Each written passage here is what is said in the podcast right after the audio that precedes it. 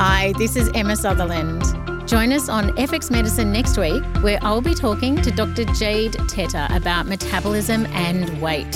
Subscribe to us on your favourite podcast app and follow us on social media to make sure you never miss an episode. FX Medicine acknowledges the traditional custodians of country throughout Australia where we live and work, and their connections to land, sea, and community.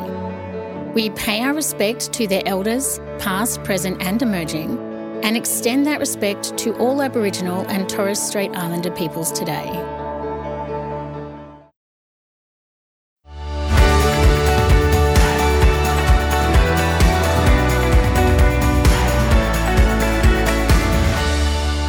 Hi, and welcome to FX Medicine, where we bring you the latest in evidence based, integrative, functional, and complementary medicine. I'm Emma Sutherland, and joining us on the line today to discuss cultivating a healthy genitourinary microbiome is naturopath, acupuncturist, and academic Moira Bradfield Strydom. Welcome back to FX Medicine, Moira. Oh, it's great to be back. Thank you for having me. it's a pleasure. Now, unlike the gut microbiome, a healthy vaginal microbiome is characterized by low diversity of microorganisms, combined with lactobacilli dominance.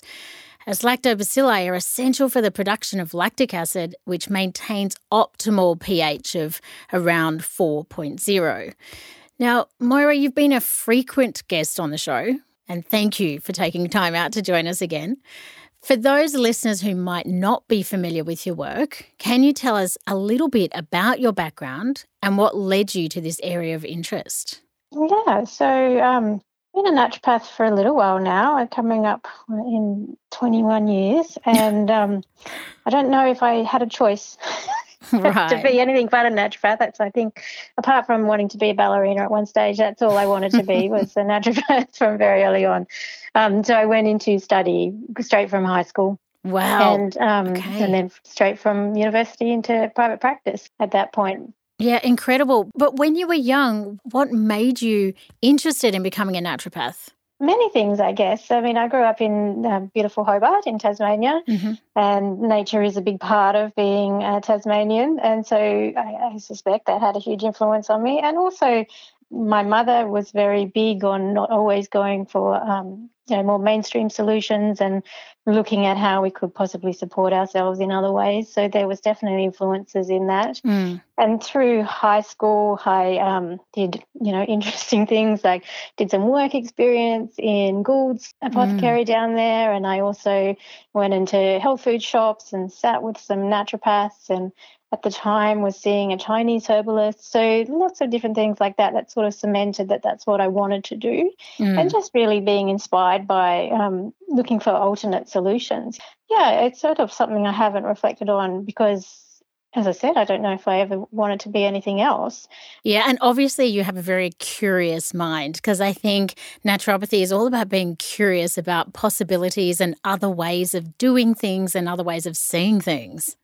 Now, I want to talk to you about, you know, your specialty in the area of genitourinary health. Why did you decide to head down that path specifically? Yeah, it sort of presented itself to me. It's not something I went seeking at all. I had mm. been in private general practice for maybe 15 years at that point and um, had started to see a run of clients in clinic that had unexplainable discharge or mm. recurrent infections and and I found that the approach that I was utilizing was not working okay and and so when I went to to dig in and think about why what I realized that there was a whole area of health that I really didn't have a knowledge base in. Um, and so I threw myself into that and realized as that opened up that it was something that I was really interested in. Mm-hmm. And, you know, up until that, I had no interest in specializing or having a special interest in anything in, in you know it was i was a general clinician and that was good yeah but this area really ignited my fire and i think because you know there are obviously i'm a female and yeah. there are aspects of my own health journey, journey that resonated and made sense as mm. I, I dug into that literature and and then i also started to realize that because it wasn't something that we talked about or that we learned about in great detail that my role as an educator, because I had been in education for a long time at that point, was to also how can I take this to other practitioners? Because this is a really important and overlooked part of health that a huge percentage of our, you know, potential clients or patients actually have issues with, then we're not even digging into it or we're too shy to ask those questions. Yeah, and I would definitely say that we are undereducated in this space uh, when we go through our training. And it is something in clinical practice that patients will come back again and again with the same symptoms. And, you know, we're going to deep dive into all of this, but as a practitioner, it can be very frustrating when you feel your knowledge is not sufficient enough to really help these patients get better results? Yeah, definitely. I mean, I think for me, the big realization is that most of it is not an infection. Yeah. was a huge part of it, you know. So, why are we addressing it that way and throwing lots of antimicrobials at it mm. instead of thinking about it in a restorative way? Yeah, it's a very one dimensional way of thinking about it. You're right. Yeah. Now, you're also doing your PhD. So, tell us what you're working on. I admire anyone who takes on a PhD. Yeah, it's a, it's a it's been a, quite a journey, um, and it's coming to the end of it now. And um, I'm working in the area of recurrent thrush because of all of the things that I was dealing with in clinic, that one has the least amount of answers. Mm. And it certainly is frustrating to see people that have had, you know, 10, 15 years of symptoms that come back on a monthly basis and to have had, you know, a whole barrage of antifungal medication thrown mm. at them, both holistically and pharmaceutically, only to have those symptoms return. So I thought, gosh, you know, what can I do in this space? This is the biggest area I think that troubles me, that I want more answers to, that yeah. I think we need to understand better. And so I ended up from the, the genesis of deciding that I wanted to do further study um, in meeting my supervisor, who also wanted to do some work with some specific compounds mm-hmm. in terms of recurrent thrush from her background. So we're looking at a number of different factors, and certainly uh, be doing a PhD through a pandemic has meant mm-hmm. we've had to pivot numerous times in yeah. how we approach the work, but we're running a clinical trial seeing if we can reduce the severity and frequency of thrush flares in people who experience recurrent vulvovaginal candidiasis. Mm-hmm. Um, and we're using an intravaginal application to do that. Okay. And then there's been some side projects that have come out of that as well, because one of the papers that we um, have had published is around the pharmaceutical management of um, recurrent vulvovaginal candidiasis in Australian guidelines. And mm-hmm. what we found was that the treatment, you know, is successful whilst people are on it, but there's a really high relapse rate associated with recurrence thrush once you've stopped some of those longer term azole therapies. Mm.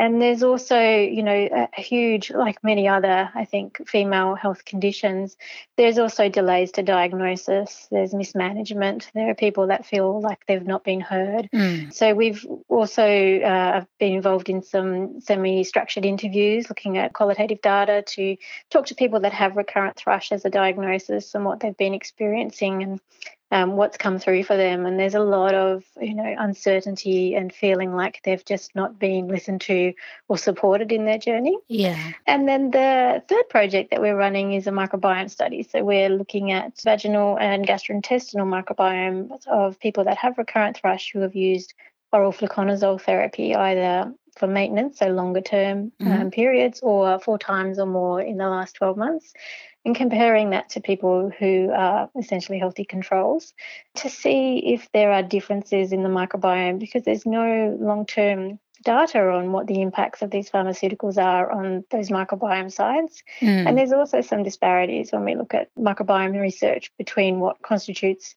healthy or whether there are bacterial shifts associated with these primarily what we believe are fungal conditions. Mm-hmm.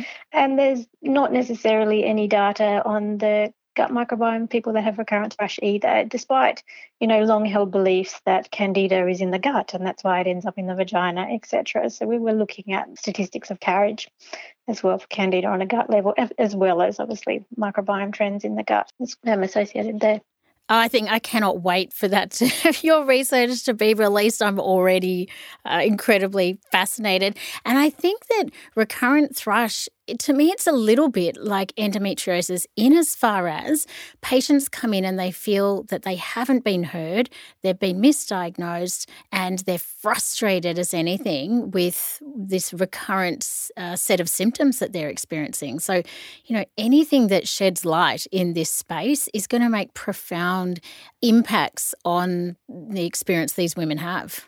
Yeah, I hope so because they deserve it. Mm. Um, and you know, there's certainly aspects of recurrent thrush that makes it look like more of a syndrome than an infection, but we still you see it being treated as you know episodic infections rather than looking at whole basis of it. So, you know, there's certainly factors associated with things like allergy, there are genetic components that they're identified. There are certainly hormonal risk points mm-hmm. as well. And, you know, those things are not often acknowledged or explained to people. And, and we don't necessarily have the interventions, particularly in a, a medication sense, that can mm. come in and even impact those things. So, you know, there's lots of gaps in the understanding of what constitutes it, which also leads into why it's often overlooked as a diagnosis because sometimes people have symptoms without a culturable microbe, and mm, that's mm. part of that uh, diagnostic criterion as well. And and sometimes people don't have the full extent of symptoms. You know, they can have you know an ongoing irritation or an erythema, but they don't have a discharge, or they have a discharge, but they don't have those other classic inflammatory signs, mm. and that all still fits under the banner of recurrent or chronic, even um, vulvovaginal candidiasis, because there's a spectrum of severity yeah. that goes with recurrent thrush as well. With with this whole subject being such a pain point literally for so many women, why do you think that it hasn't been identified before as an important area of study? I mean, it just kind of baffles me in a way that it, it hasn't been highlighted before now. Yeah, I mean, it is baffling, and there's certainly uh, some heroes working in that space and have been in that space for a long time, doing research, looking at case studies and things like that over long periods of time. So it is there, but I think it's chipping away in the background. And from a clinical practice perspective, when we look at mainstream medicine, mm. you know, a lot of these very recurrent pictures are not something that are seen in some aspects of, you know, hospital based gynecology, for example. So it's more of a private practice point. And so it's about what is on the radar and what the burden of, of that is as well. And now we're only just obviously coming to this new understanding of what microbiome health is. And, mm. and we have a lot more information on bacterial microbiome health than we do fungal microbiome health and yeah. and that fits into that and there are various factors and obstacles in understanding the fungal microbiome in terms of just testing and databases and all of those other things so we've got it's a journey and it's improving every year i see more and more and we get really excited about how many people are interested in this and we're seeing more startups you know who are interested in it but it's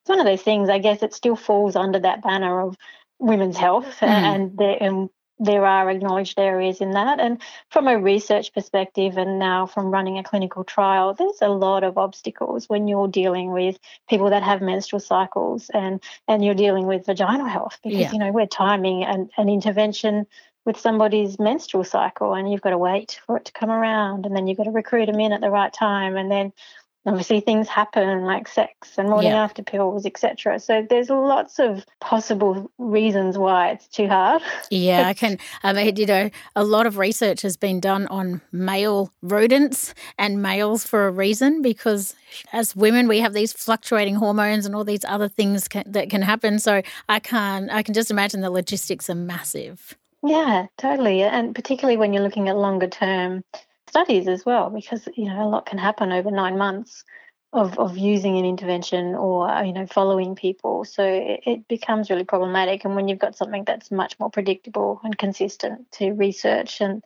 that's generally safer, I think, in terms of that perspective. But it's also because it's probably not talked about. So the severity of it is not that well acknowledged because even the people that have it mm. are reluctant to talk about it and to talk about its impacts because of the various levels of taboo associated with it.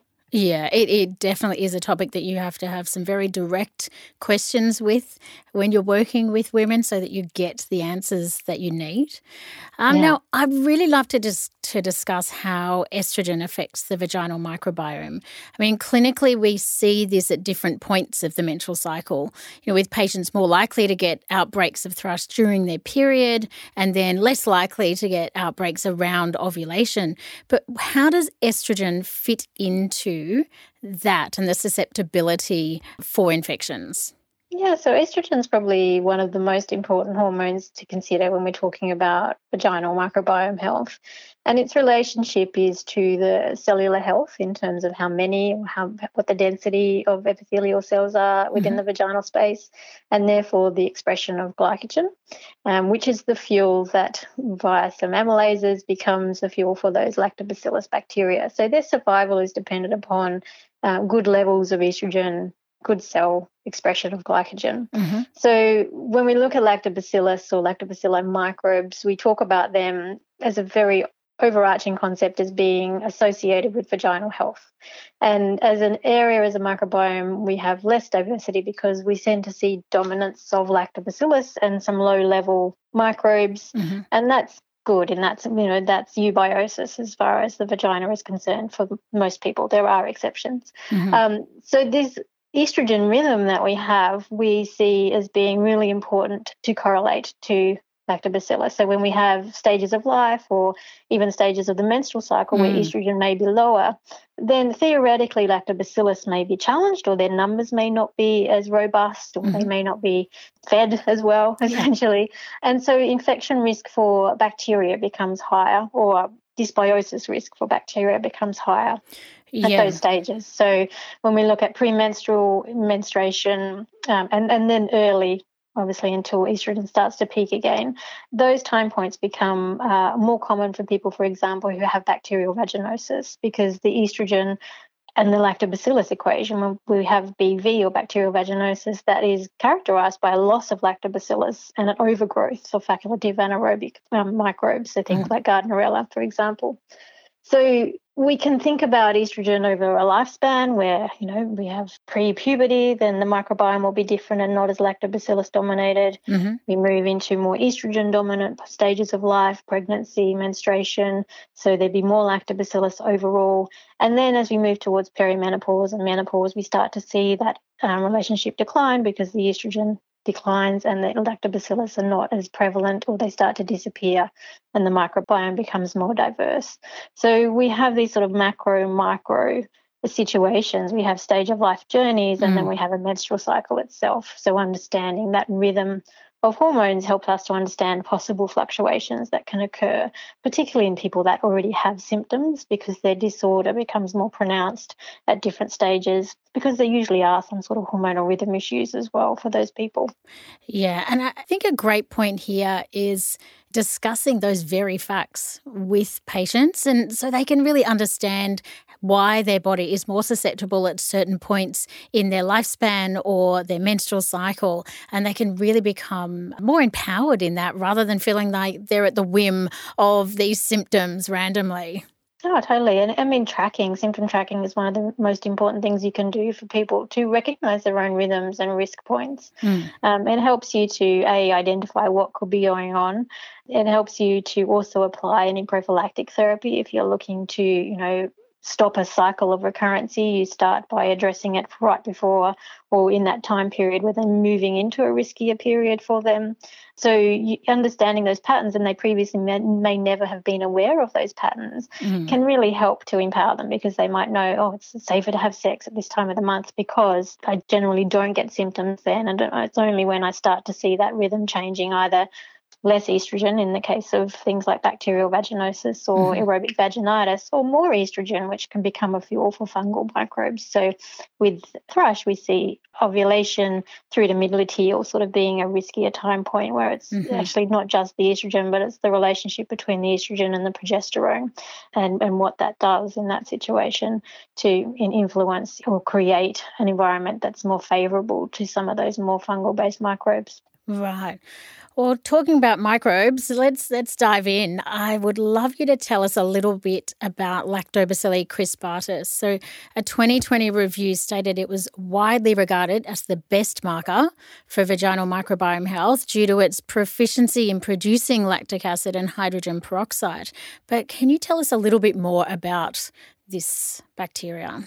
Yeah, I mean, it is one of those ones that people tend to focus in on as being the one they have to have. Mm-hmm. I mean, it is an important micro, microbe and it is probably the king of lactic acid and hydrogen peroxide production, which means it's environmental control in terms of pH mm-hmm. and inhibition of other you know, opportunistic microbes is much better than some of the other lactobacilli species that can inhabit that space. But when we look at it, not everybody will be able to hold Lactobacillus crispatus in their microbiome, nor should they be able to, mm-hmm. because mm-hmm. we also know with microbiomes that there are vaginal microbiomes that there are different categories, I guess they're called community state types. So they're different profiles that people can fit into, and they refer to the most dominant type of lactobacillus that they might have, or a lack of lactobacillus dominance for some of those community state types. Mm-hmm. So we seem to have a lot of research that's focusing in on lactobacillus crispatus, both in supplemental form and in general in terms of you know native carriage of this as a species, mm-hmm. associated mm-hmm. with different health traits like being able to conceive, for example, or being less likely to have a fungal infection or less likely to have bacterial vaginosis. Mm-hmm. But it's not the everything, I think, because there are also some research that suggests some lactobacillus crispatus may be problematic or that too much of it is also a problem because we see this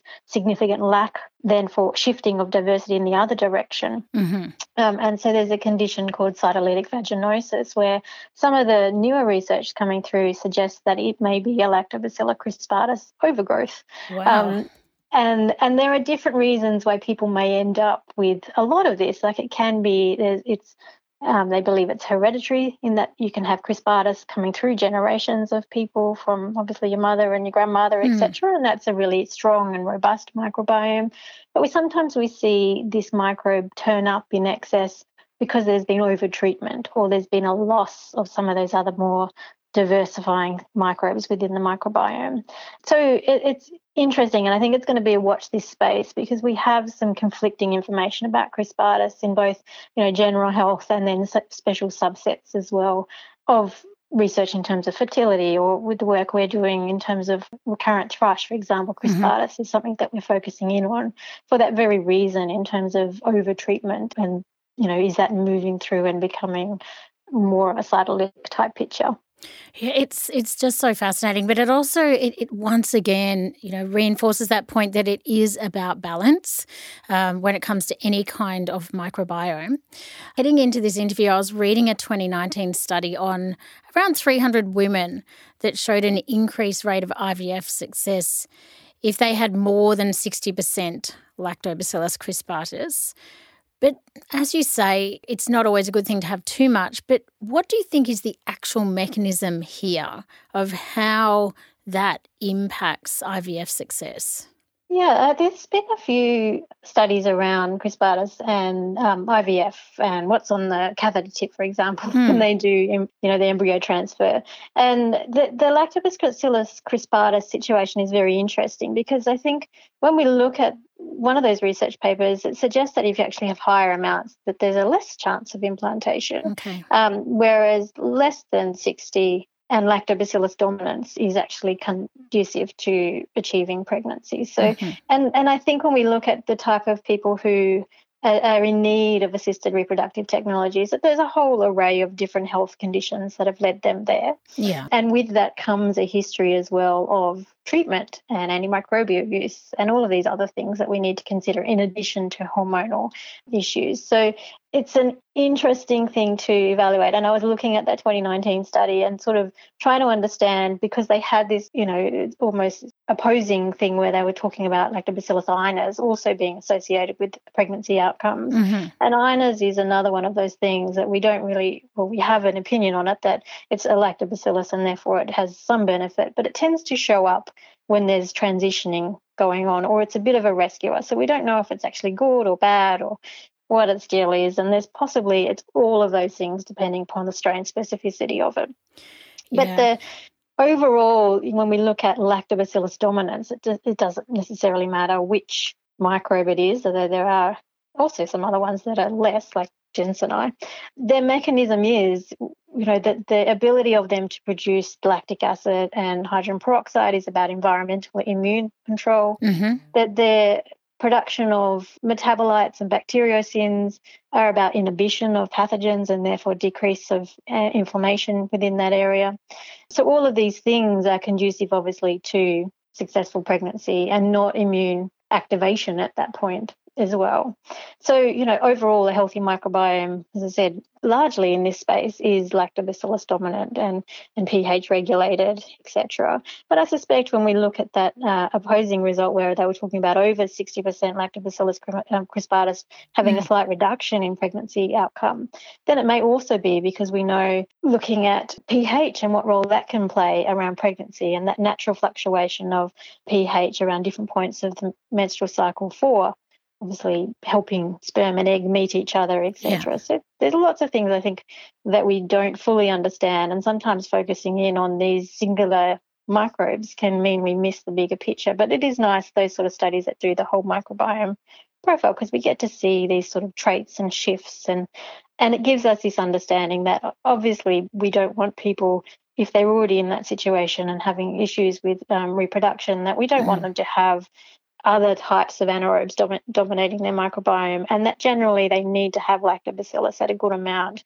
to have that stability and to have that healthy microbiome to be able to enhance their um, outcomes. Yeah, and, and looking at endometrial receptivity and the microbiome, like, is there a role there for dysbiosis and inflammatory changes in driving progesterone resistance? I mean, I truly realize we're just at the tip of the iceberg on all of this. You know, over the next few years, we're going to see so much more information coming through. But but what are your thoughts on the microbiome and the endometrial receptivity side of things? Yeah, it's a great question. And, and I mean, it's not something I've spent a lot of time thinking about because my space is not necessarily fertility driven all the time. Yeah. But I, I do think that when we look at the endometrium and what we know on a microbiome level of both the endometrial microbiome and the vaginal microbiome is that they are connected in an upstream from the vagina to the endometrium and yeah. that they have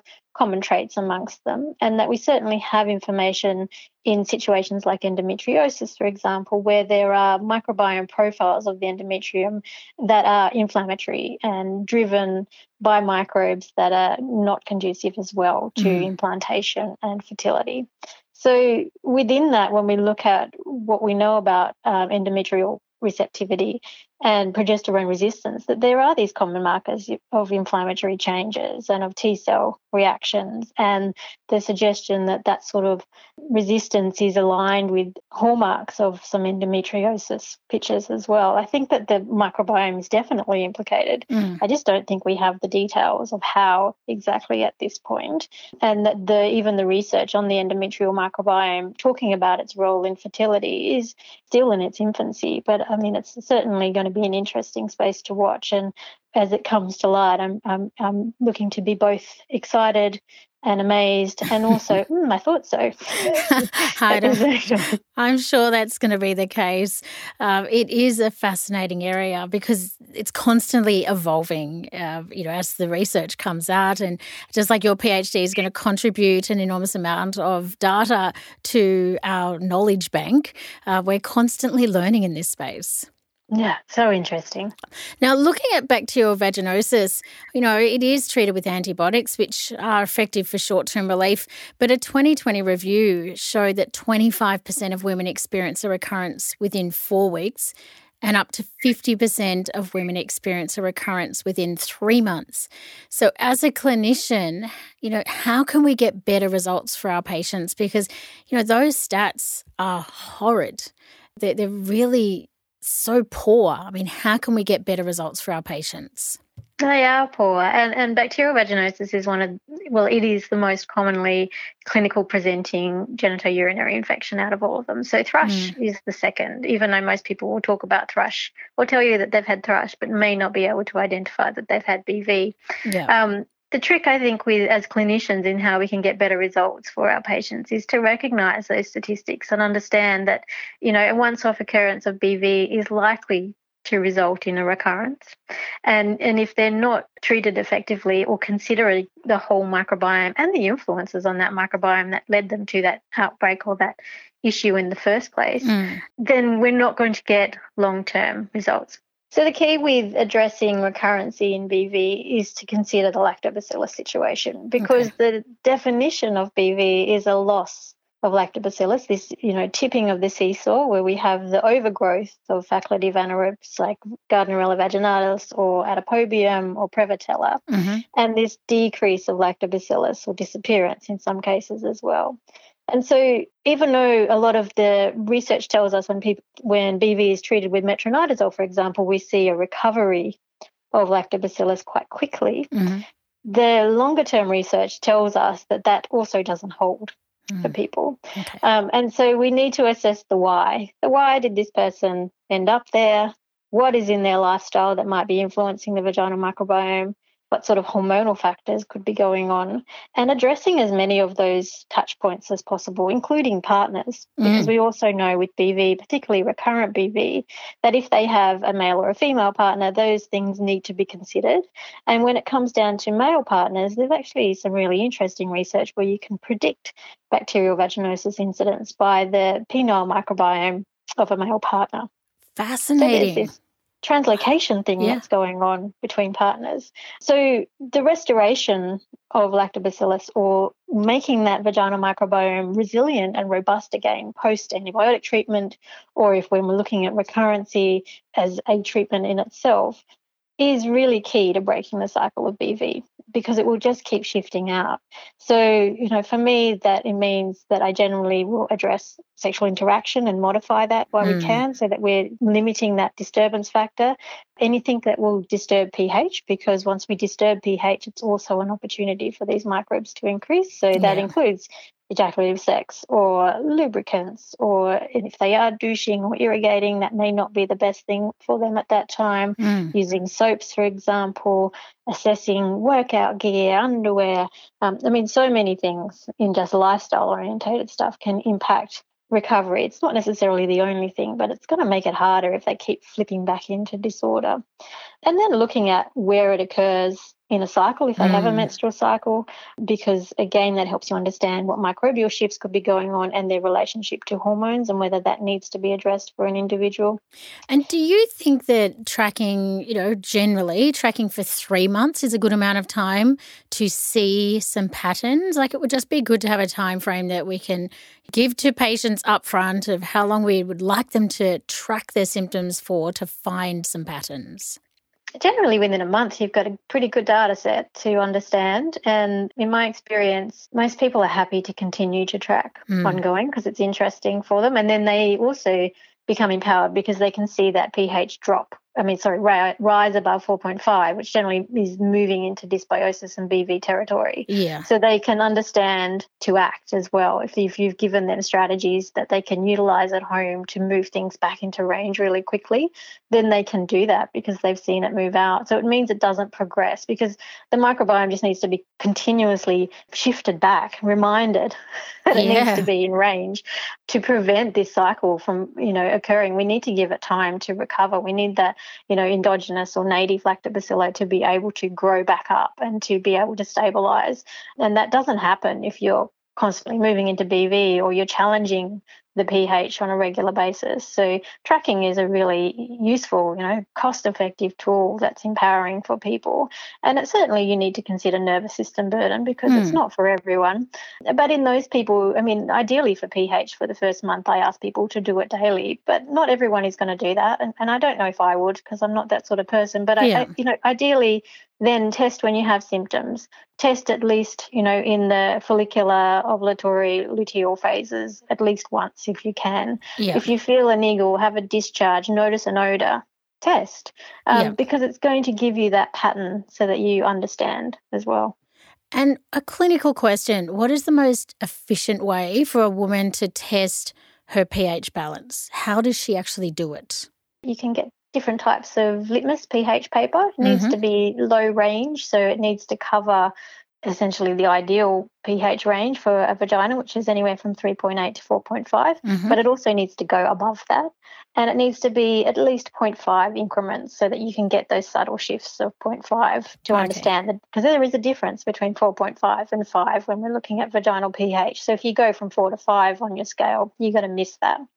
And then generally, just either if it's a roll or a strip, you just, there's two different ways I tend to advise people to do it. They can mm-hmm. use little cotton tips and do a self swab and apply that to the paper. Okay. Although that's not always super effective for um, conditions where there is less discharge or it's a pastier, drier discharge, which mm. tends to fall into that recurrent thrush picture more than anything. Okay. Um, otherwise, they can fold the paper and scoop it around the inside of the vaginal canal mm-hmm. and then mm-hmm. read the paper from there.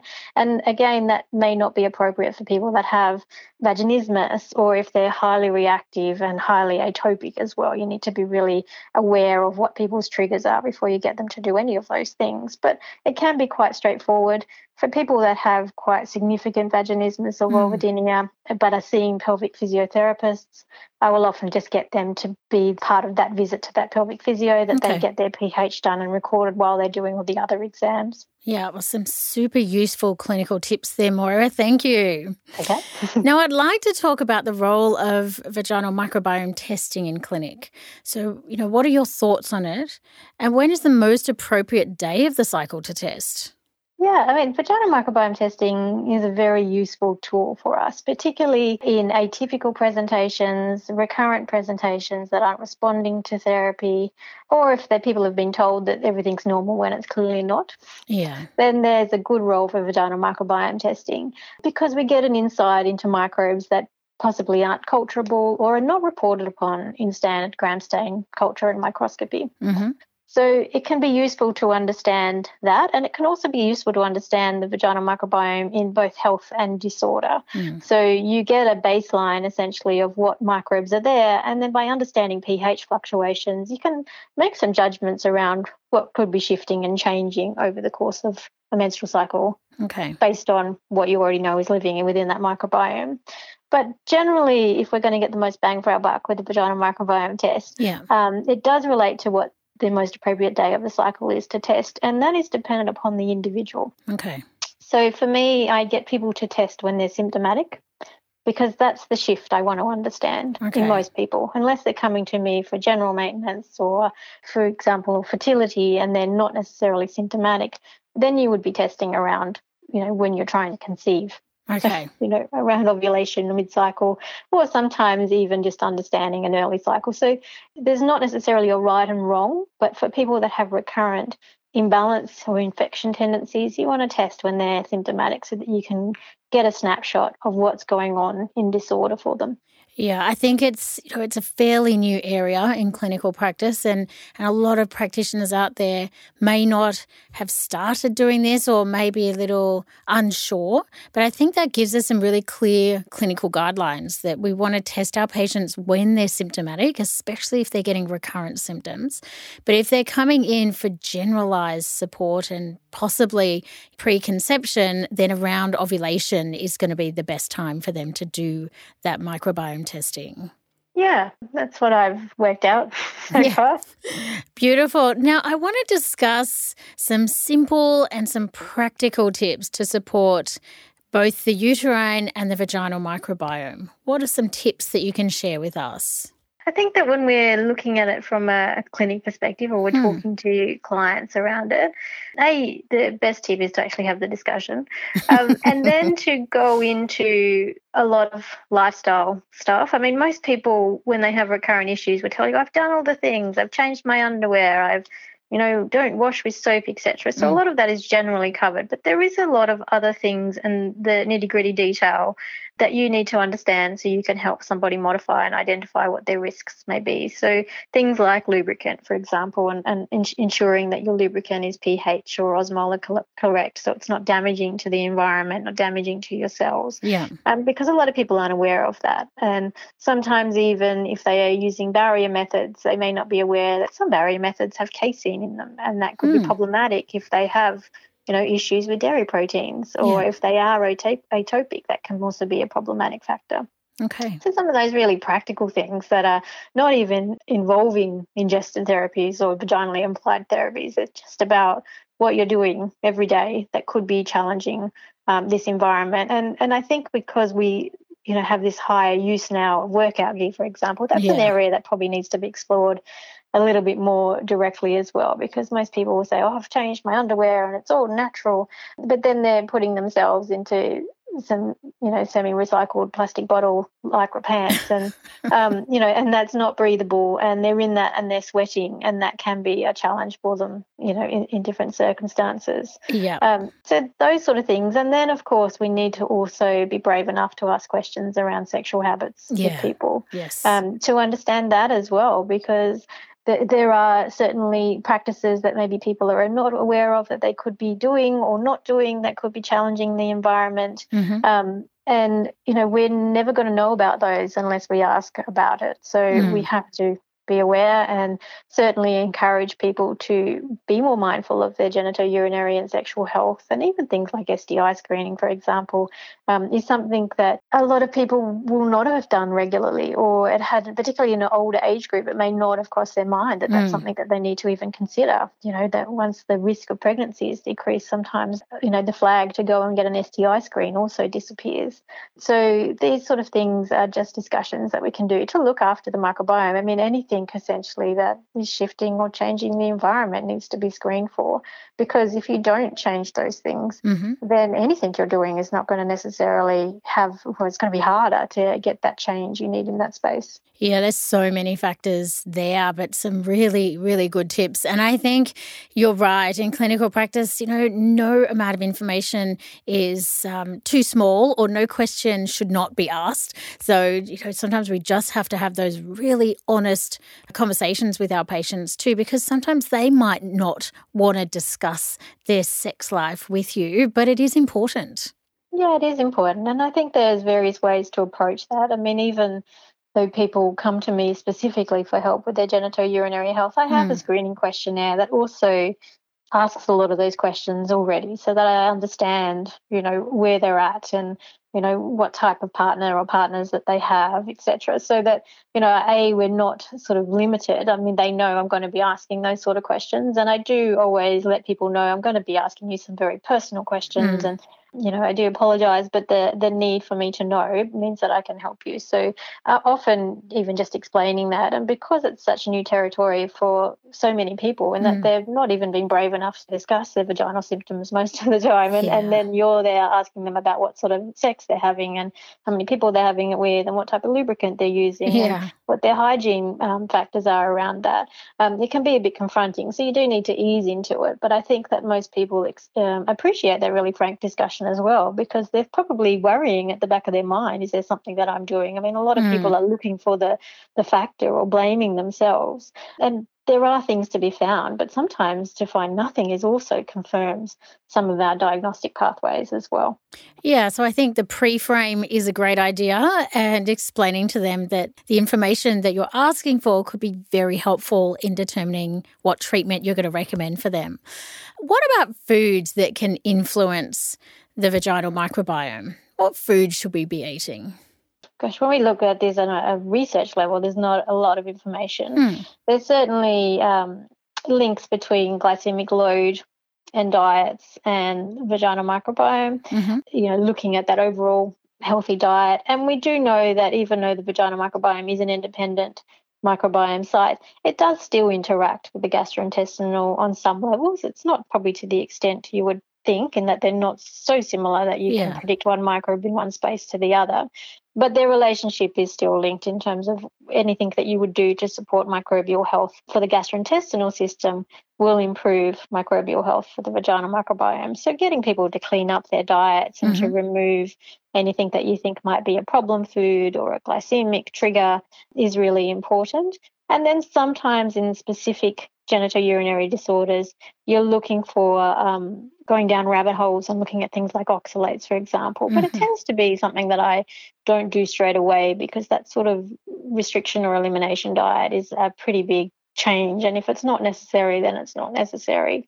So whole food diets are probably my answer to that. And and you know, abundant colours and polyphenols and plant fibers and anything really that you would associate with microbial health in other sites. Yeah, that's very sound advice. And I do like the angle of the glycemic load and just, you know, watching those blood sugar levels as well. Um, now, you have quite a lot of different roles. You're in clinical practice, you're in research, you're in education. How do you balance those three hats that you wear? Yeah, oh, it's a really great question. I, I, think that I'm very good at segmenting. Okay. Um, and, and they are all related, obviously, um, but I'm mindful of what I do on what days.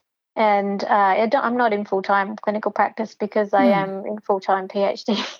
yeah. so, so I have, you know, set times that I do things, and I, am very mindful as well not to promise things I can't necessarily deliver. Okay. Um, so I've gotten much better at that, and I also don't put pressures on myself to, for example, deliver a treatment plan straight away. I have a set amount of hours, you know, or days that you will get this through on this day if you see me on this day, okay. so that I allow myself time to do that. I do, however, make sure that I mean I do work hard. I get up early in the morning and I will do work in the morning or edit or do some referencing and do mm-hmm. those sort of things. So being aware of what tasks I have and just chipping away at them essentially um, is is how I bring it all together. And there's also you know outsourcing what you're not good at yeah. and not being afraid to say no and knowing where your boundaries are are all really important things as well. Yeah, and I, and I must say, you know, it takes a few years of clinical practice to work out how to do those. Uh, you know, setting boundaries, saying no. So it takes time to become good at that side of of you know work as well. Now, for those new graduates or practitioners that are looking to build their clinical practice, what's one tip that you would give them to build a successful clinical practice? Because clearly you are very successful, Moira. Oh, thank you. Hmm. Um, it took a while, and, and and I think that that's okay. Um, you don't need to know everything straight away. I don't think you ever need to know everything. There's always the internet, and there's always books, and mm. there's always good mentoring that you can access. Yes. Um, but I do think you need to be aware that you need to put in effort to be a success at anything, and also that there's a, a whole lot of mindset and and associated with this profession particularly mm-hmm. and what it means to make money from it or to be successful mm. and there are lots of different ideas around that and there some of them are not true yeah. um, so you need to be okay and, and work through those blocks and think about what you really want i mean i think at, at the core of it we get into this job because we want to help people and you know mm. we want to help people heal and and travel along their life journey and i think that that's a really wonderful thing to go into a job for but we also as humans need to survive and we need to make you know a living and if you want to do that in the job that you love you also need to be okay with that it took a while to work through that. I think, I mean, I remember not being very good at rebooking people okay. or asking for money, you know, mm. for my services. And, and you have to sort of be okay with those things. yeah, you do. You, you, you absolutely do because uh, we want to stay in clinical practice. And that means we have to be able to pay our mortgages, our rent, or whatever it mm-hmm. is. We, we need to be able to do that as well.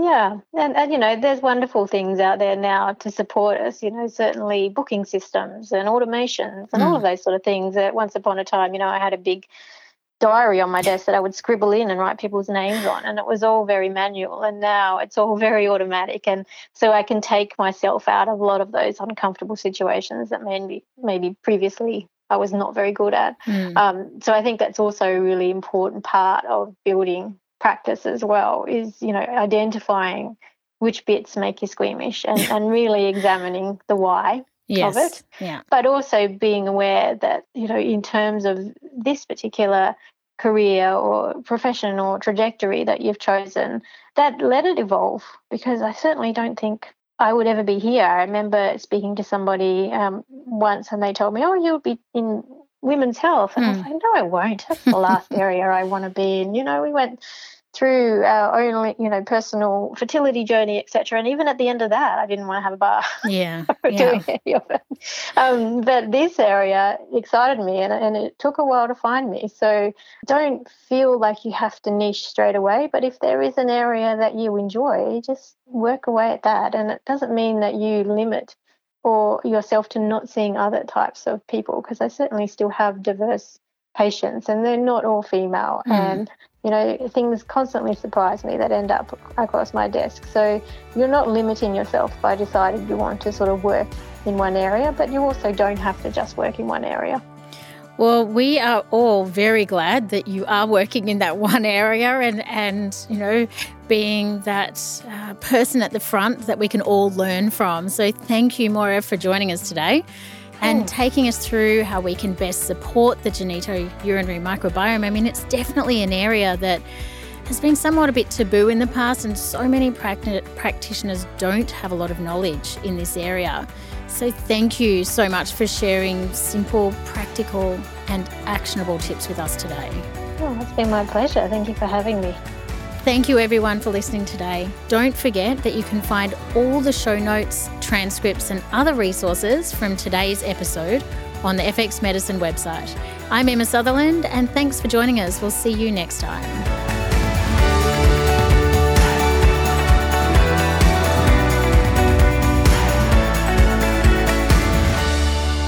This podcast is intended as healthcare practitioner education only, and it is not a substitute for medical advice, diagnosis, or treatment. Did you know Bioceuticals has a clinic only range developed for exclusive use by clinicians?